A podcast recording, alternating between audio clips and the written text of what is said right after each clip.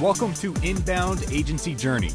This is the show where inbound agency leaders share the strategies, shortcomings, and successes they've experienced in their journey toward building their dream agency. Now, here are your hosts, Andrew and Gray.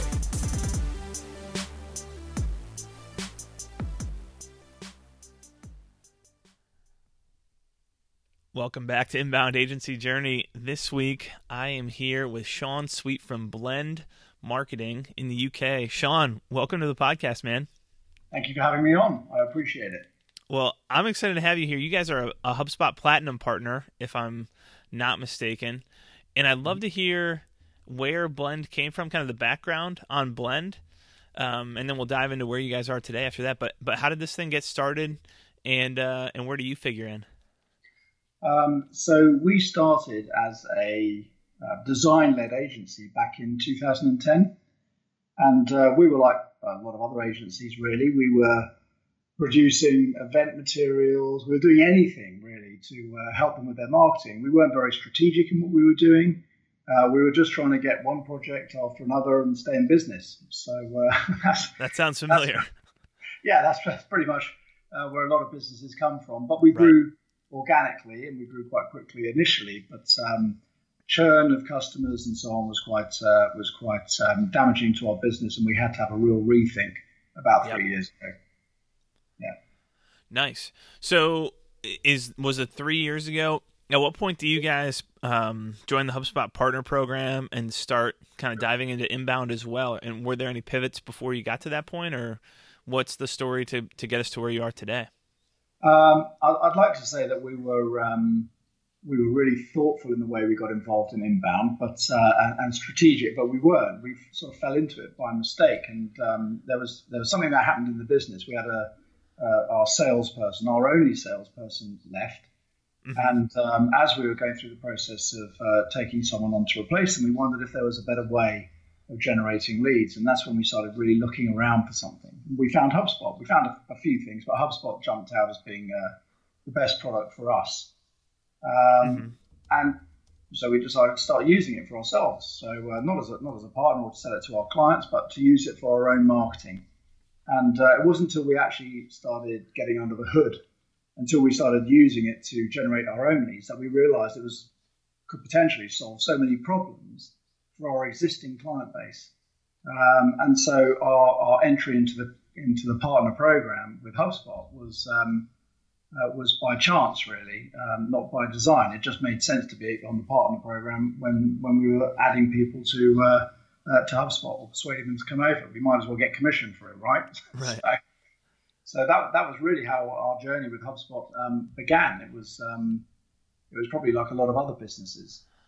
I don't I don't know if you know this, Sean. You probably knew being connected in the HubSpot space, but that um, transition is the same exact story as a lot of other top HubSpot partners, where they didn't join the HubSpot, they didn't join the partner program as they're onboarding to HubSpot, but they actually bought HubSpot, used it internally, realized what it could do, and then from that personal experience, wanted to bring it to their clients who they were serving, and join the HubSpot partner program at that point. And that um, that's not the way that our agency GuavaBox got in. We actually joined the partner program. We were looking for, um, well, we knew we wanted to deliver inbound services to our clients. Um, and we were also looking for something that was going to help us and kind of guide us along the way of doing that internally for us. But we joined the HubSpot Partner Program at the same time that we became customers of HubSpot. Um, so that wasn't our journey, but a lot of the top HubSpot partners have gone through that same journey that you guys went through. Um, yeah. And I'm I'm curious, um, what was like what were the tools when you got on board with HubSpot, or what was what was your experience like? Was it did you put your website on HubSpot? Probably at that point you might have been even pre COS or close to that, or was it a lot of blogging, content creation, and landing pages, forms, lead generation stuff? What what was helpful for you guys and and really flip the switch? I think you kind of just answered answered the question for me um, in, in a way. So um, it was about two and a half years ago, uh, and so the COS was around, but it's very early um, stages, I believe. uh, our, I think, like a lot of other companies, our website was on WordPress, and um, and we got involved with HubSpot because we believe that uh, if we created content, we were already blogging at the time, but we didn't we didn't know why particularly. But um, mm-hmm. We realized that this was going to be a, a, great place to have our data, to be able to build landing pages quickly and efficiently, um, to have our blog sitting there, and uh, to create calls to action and all the other good stuff. Uh, we totally bought into the whole inbound methodology. We, we totally got it, and we loved it. Um, but we didn't move our website onto the um, platform until later. Um, and I think in retrospect, I'm kind of glad we did it that way around because it wasn't until we moved our website onto the HubSpot platform that we realized what an important um, piece of the whole equation the website really is. Mm-hmm. And, uh, and, and it wasn't until then that we started looking at our clients where maybe we were struggling to get some um, the results that we'd hoped for um, with customers. And, you know, they get a little bit, well, where are our leads? This is what you sold us. It wasn't until we moved our own website on there and our leads uh, suddenly sort of opened up the arteries of uh, lead generation for us. Right. Um, uh, we realized that it was how important it was uh, for our clients to have a good website built with inbound in mind, um, residing on the HubSpot COS so that it, it could actually um, benefit from those ch- the changes in data and having the data sitting beneath it it wasn't until then that we sort of realised. I'm kind of glad we did it that way around because it just opened our eyes to um, to all the additional possibilities. And now we're, we're developing a lot of websites on the HubSpot COS. That's awesome. So you guys have obviously grown pretty quickly there from first coming on on board with HubSpot here just a couple years ago um, to the point now where you're HubSpot, you're uh, platinum partners with HubSpot. Um, and and you're a team of 13 right now which is continuing to grow. What is as far as so we can kind of understand blend um what's the i guess relationship with with most clients? Are you guys largely inbound retainers or partnership or, or running campaigns and kind of the content uh, creation and promotion side of things? Or on the web design side is there one one piece that's a lot larger of the business or both um, pretty evenly split. How is uh, how's the agency structured? Um, so, eighty-five percent of our work is retainer based. Awesome. And we were we were always a retainer agency actually. And one of the big issues was was before we got involved with inbound and that regular work you need to do to make make it work. Um, we were still retainer based, and um, the problem came when you, we would we'd sell someone a number of days, like ten days, and we'd say, okay, what are you going to do with your 10 days this month? And we'd kind of make stuff up with the clients. And after a while, they go, mm, we're kind of trying to find things to do rather than doing things for a reason. And um, we would churn clients at that point. HubSpot, it makes much more sense um, to be on a retainer. So our retainer model worked so much better when we moved to HubSpot. Uh, it was um, it was really good to see actually, and um, so 85% of our work is retainer based, which is great from a cash flow point of view and a planning point of view it means you can recruit with much more confidence. And we're going to be 15 people by the middle of July. We anticipate being 20 people by the end of the year. So, you know, we are we're growing quite quickly. Um, in terms of um, website development, uh, maybe half, a third of our clients we've developed websites for so far. I anticipate that rising um, rapidly when people see the benefits of, uh, of having that on the um, on the portal. Right. Right. That makes a lot of sense. Well, so in terms of um, what you guys are doing in your uh, inbound marketing retainers, is it a lot of uh, content creation? Uh, obviously, I'm sure you've got a strategy in just getting kind of the engine built or getting things set up on the front end, and there's some ongoing analysis and strategy pieces. Is it a lot of uh, content creation where you're blogging, creating content offers, landing pages, all that stuff um, during the retainers, or is there anything kind of outside of what what we might think of as like the traditional inbound scope that you guys are doing differently uh, in those packages? I think um, we're trying to subscribe to the agile methodology, so so we uh, will perform a variety of functions for our clients within the retainer amount that they're uh, retaining us for. So yes, there is a lot of traditional work like blog production, ebooks, um, the usual stuff you'd imagine. Uh, we're starting to cut a bit more video now uh, for clients as well, and we're doing that internally. Um, but we try and do the most appropriate work in any given month, and that can change. So if we have four really good pieces of content operating on a client's portal, we don't really see uh, the need to have more. What we do see the need um, to do is drive more traffic to good converting right. content, and so we'll at that point we'll start putting much more energy into uh, blogging, into um, social um, media activities, more and more into paid activities, so uh, content promotion via LinkedIn, uh, retargeting via Facebook, um, some of our technical because we specialize in the tech space. So we're starting to use Reddit a lot in terms of outreach. Hmm.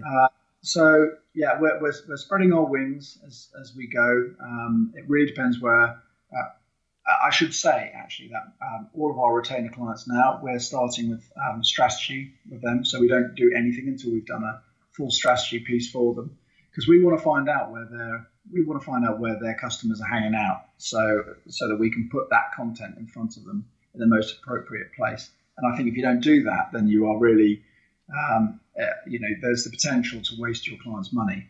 Um, right. We're quite commercially driven. We want to get the right results. We don't necessarily want a heap of traffic to a website that's not useful. Uh, we want to get the right traffic to a website so the conversion rates are better uh, and they, their SEO performance is better as a result. Right. Well, I want to come back to um, this the, what you do strategy wise on the front end, and then a little bit of the agile process that you guys are going through. But before we do that, I want to just highlight one thing that you just brought up, which is that a lot of agencies, a, common mistake in the inbound space is the thought of, well, in our contract, we said we were going to do one uh, new content offer or conversion offer each month or each quarter or whatever it is. So we're just going to keep cranking those out and, and maintain the same consistency of everything else because that's what we agreed to. Instead of the realization that the, for the funnel to work, it, it can be really simple and work really well. And your goal is to get something there that works and then drive as much traffic to that and as many qualified opportunities into that. So I love that uh, that's the approach that you guys are taking And I was just having this conversation with a young agency owner the other day, um, where they just kept building out content offers, and I think they had like twenty or, or thirty different content offers. Um, but but the traffic that was there's like five thousand visits a month to the site. Like at that point, you need like three or four content offers in a lot of cases, and you just need to spend all the rest of that time and energy uh, driving the right people there, whether that's through uh, blogging or whether that's through like like you mentioned being on Reddit, whatever whatever works or paid acquisition. Um, but don't keep building out content offers when there's four of them that have 90% of the impact and are those are the ones that convert well. So I love that point and that that approach. Yeah, I, I, just add to that that um, having the approach where you say, you know, in any one month we're going to create one content offer, uh, four blog posts, uh, 20 social media messages. When you say to a client that that's what you're going to do and it's almost set in stone, then that's what they expect. So even, right. even if it doesn't make sense to create another blog post, you miss that blog post, they're going to be down on you. And, yep. um, and, and, that could be really detrimental to the results that they um, get. And if they're not getting the results, they're going to be down on you again. So um, really, it's about doing the most. It's just taking a common sense approach to um, and thinking about why you're doing stuff. Right, right. The strategic value. So, speaking of strategy on the front end, um, when you're doing that strategic piece, is that part of? I guess this kind of goes to the sales process as well.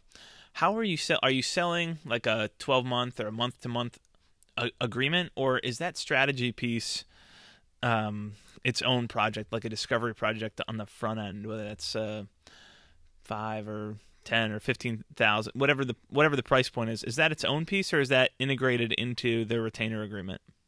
Um, actually, it's its own piece. Um, so we've tried this a number of ways, and uh, I'm sure it works differently for different agencies, uh, depending on your history and how you're sort of geared sales wise.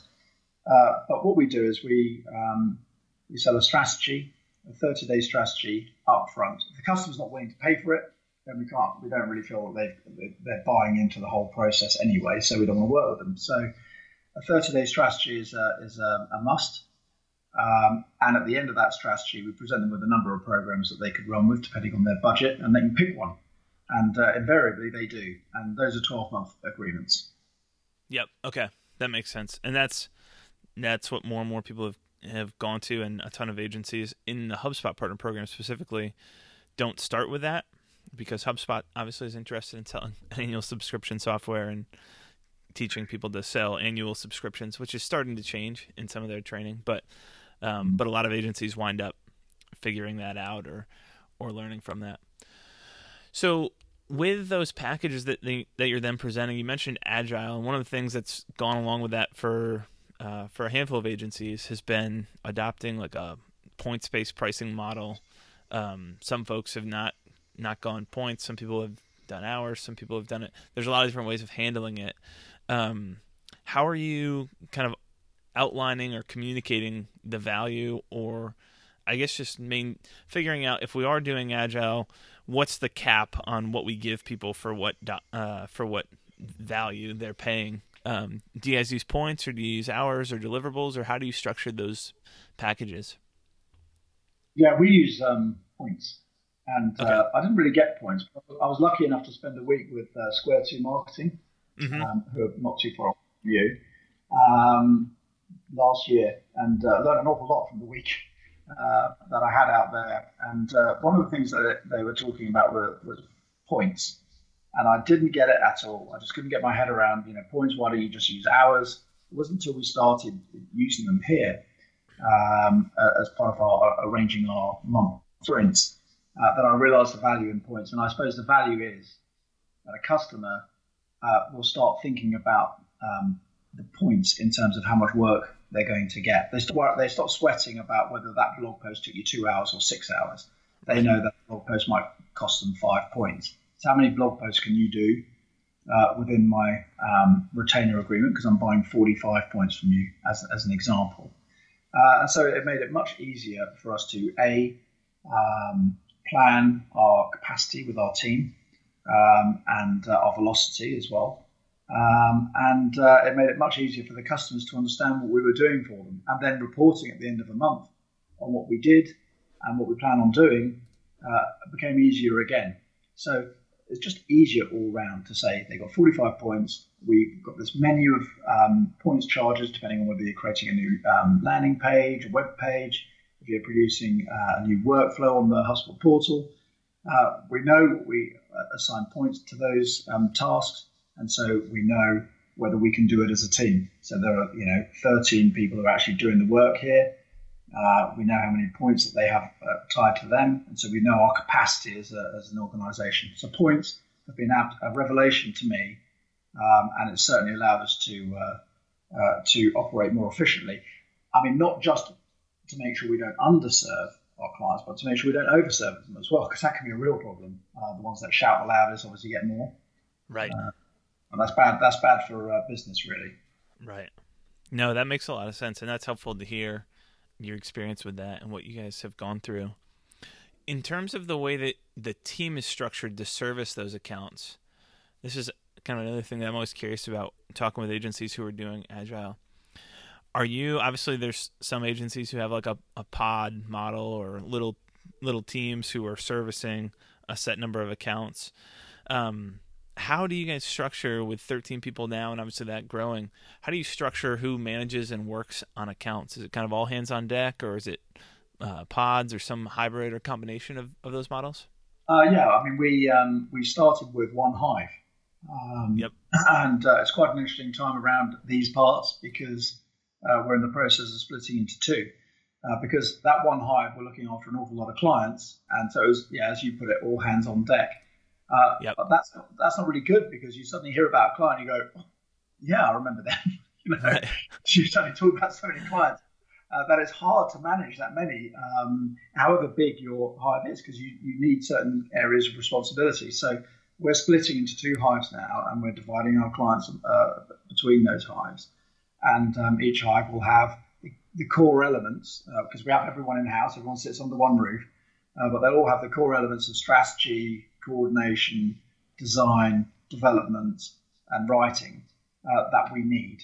Um, and so they can look after and be responsible for uh, a set number of clients. And also because we use points, we know what their capacity will be, and we'll know what they need to deliver on a monthly basis uh, without us getting too factory-like, you know, because um, again, if you're running points, you've got to be careful to uh, treat people like humans and not um, right, right. You know, which which is a difficult balance to um, to tread, especially when we use Jira as a project management software, and mm-hmm. that's that's been really good for us because you can you know people can see what they've got to get through, but it can feel like being on a bit of a uh, treadmill. So you know we've got to take people to the pub quite regularly just to get them through it.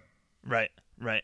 No, that's a, that's a good point. I think that uh, keeping things human and not just looking at uh, looking at people, or it can be easy. I think to kind of get into seeing people as a resource bucket of uh, points capacity on a weekly basis. So yeah. that makes a lot of sense. Well, I have I have two more questions for you, Sean. One is around um, areas of improvement, um, whether it's addressing current weaknesses at the agency or taking advantage of kind of an opportunity or gap you see in the marketplace right now. Is there anything here in the second half of 2017 um, and beyond that you guys are focused on? Um, at the beginning, well, the end of last year, um, we have an annual wrap up of uh, how we've done, what we could have done better, and what we want to do next year, and so on. So we set a variety of goals. I think one of our goals is to try and become a diamond partner for HubSpot because there's only one other in the UK currently. Mm-hmm. Um, but that's quite a tall order. Obviously, you've got to look after a lot of clients. I suppose our big challenge is to grow with sales, but still maintain the quality of service for our customers because we want to grow. Uh, we want to grow as quickly as we can, but we don't want to lose sight of looking after the customers who have kind of got us where we are. So it's, it's that balance which is the real challenge we're facing. Um, and of course, you know, to really look after customers well, you need to be organized, you need processes in place, you need a good team of people. Um, but also, as a youngish agency, our rates are not massively high. So, you know, when you take on new members of staff to beef up your team, you're kind of eating into your own bottom line. So, you know, there's basically you investing back in your business, and um, we're doing a lot of that at the moment to make sure we're delivering good service to our customers. Right, right. No, that makes a lot of sense. I think balancing, trying to scale with the quality of that that service is tough, especially when you're when you're adding people, and obviously that repl- relies a lot on um, the culture that you have internally and the ability to bring new people into the fold, and also kind of the processes and systems that you have built out ahead of time to enable you to, to bring people in and integrate them relatively seamlessly. So that makes a lot of sense. My my kind of last, and this is more of a technical, tactical type question, but outside of HubSpot, are there any tools that you guys are using either internally or in servicing clients that um, that are kind of the big difference makers, the tools that, that you rely on that and also I guess bonus points here if it's something that maybe would be lesser known or not everyone is using, so maybe not Slack or or Google Apps or whatever. um, oh, Are you laughing because Slack the, uh, was the first one that you thought of? well, uh, uh, I did think of Slack because we do use it. It's um, yep. it's been great. We have a lot of channels, and you know, so it, it matches um, the way we work. And I've mentioned Jira, obviously, and I think a lot of agencies will be using products like these. We went through a lot of pain trying to pick the products that we now work with, mm-hmm. a lot of pain, and spent a lot of money getting it wrong. Um, but we're very happy with the tools that we've um, uh, landed on. Slack for communicating um, with our with some of our customers, and certainly internally. Um, we use Trello uh, for some planning. Um, again, when we're communicating with customers, Trello is quite nice for them to uh, to be able to use. Um, and GoToMeeting. So we're working with more and more overseas clients from the US, mm-hmm. Norway, Denmark, Australia, hopefully France. Um, and that means that we're having to do a lot of our strategy sessions um, via, you know, right. a, a, meeting app. And uh, we're using GoToMeeting. We found it very, very good. Um, but I don't think we're using anything that isn't um, widely known currently. Right. So I'm afraid I have to forego bonus points. No, that's no, that's that's always helpful, and so you can earn back some of those bonus points. I have one follow up question on on the Slack thing here. So I have talked with and uh, personally have used Slack on client projects before with with clients. Is that um, are there any tips or uh, anything that you guys have learned, or maybe maybe even guidelines for when to set it up for working with clients or when not to, around using Slack uh, to directly communicate with your actual clients? If there's one piece of advice I could give you or anyone, it would be don't do it. Uh, because Slack is like a direct way in to your organization for a client. And some yep. clients, you know, just think the minute they Slack you, they expect a response.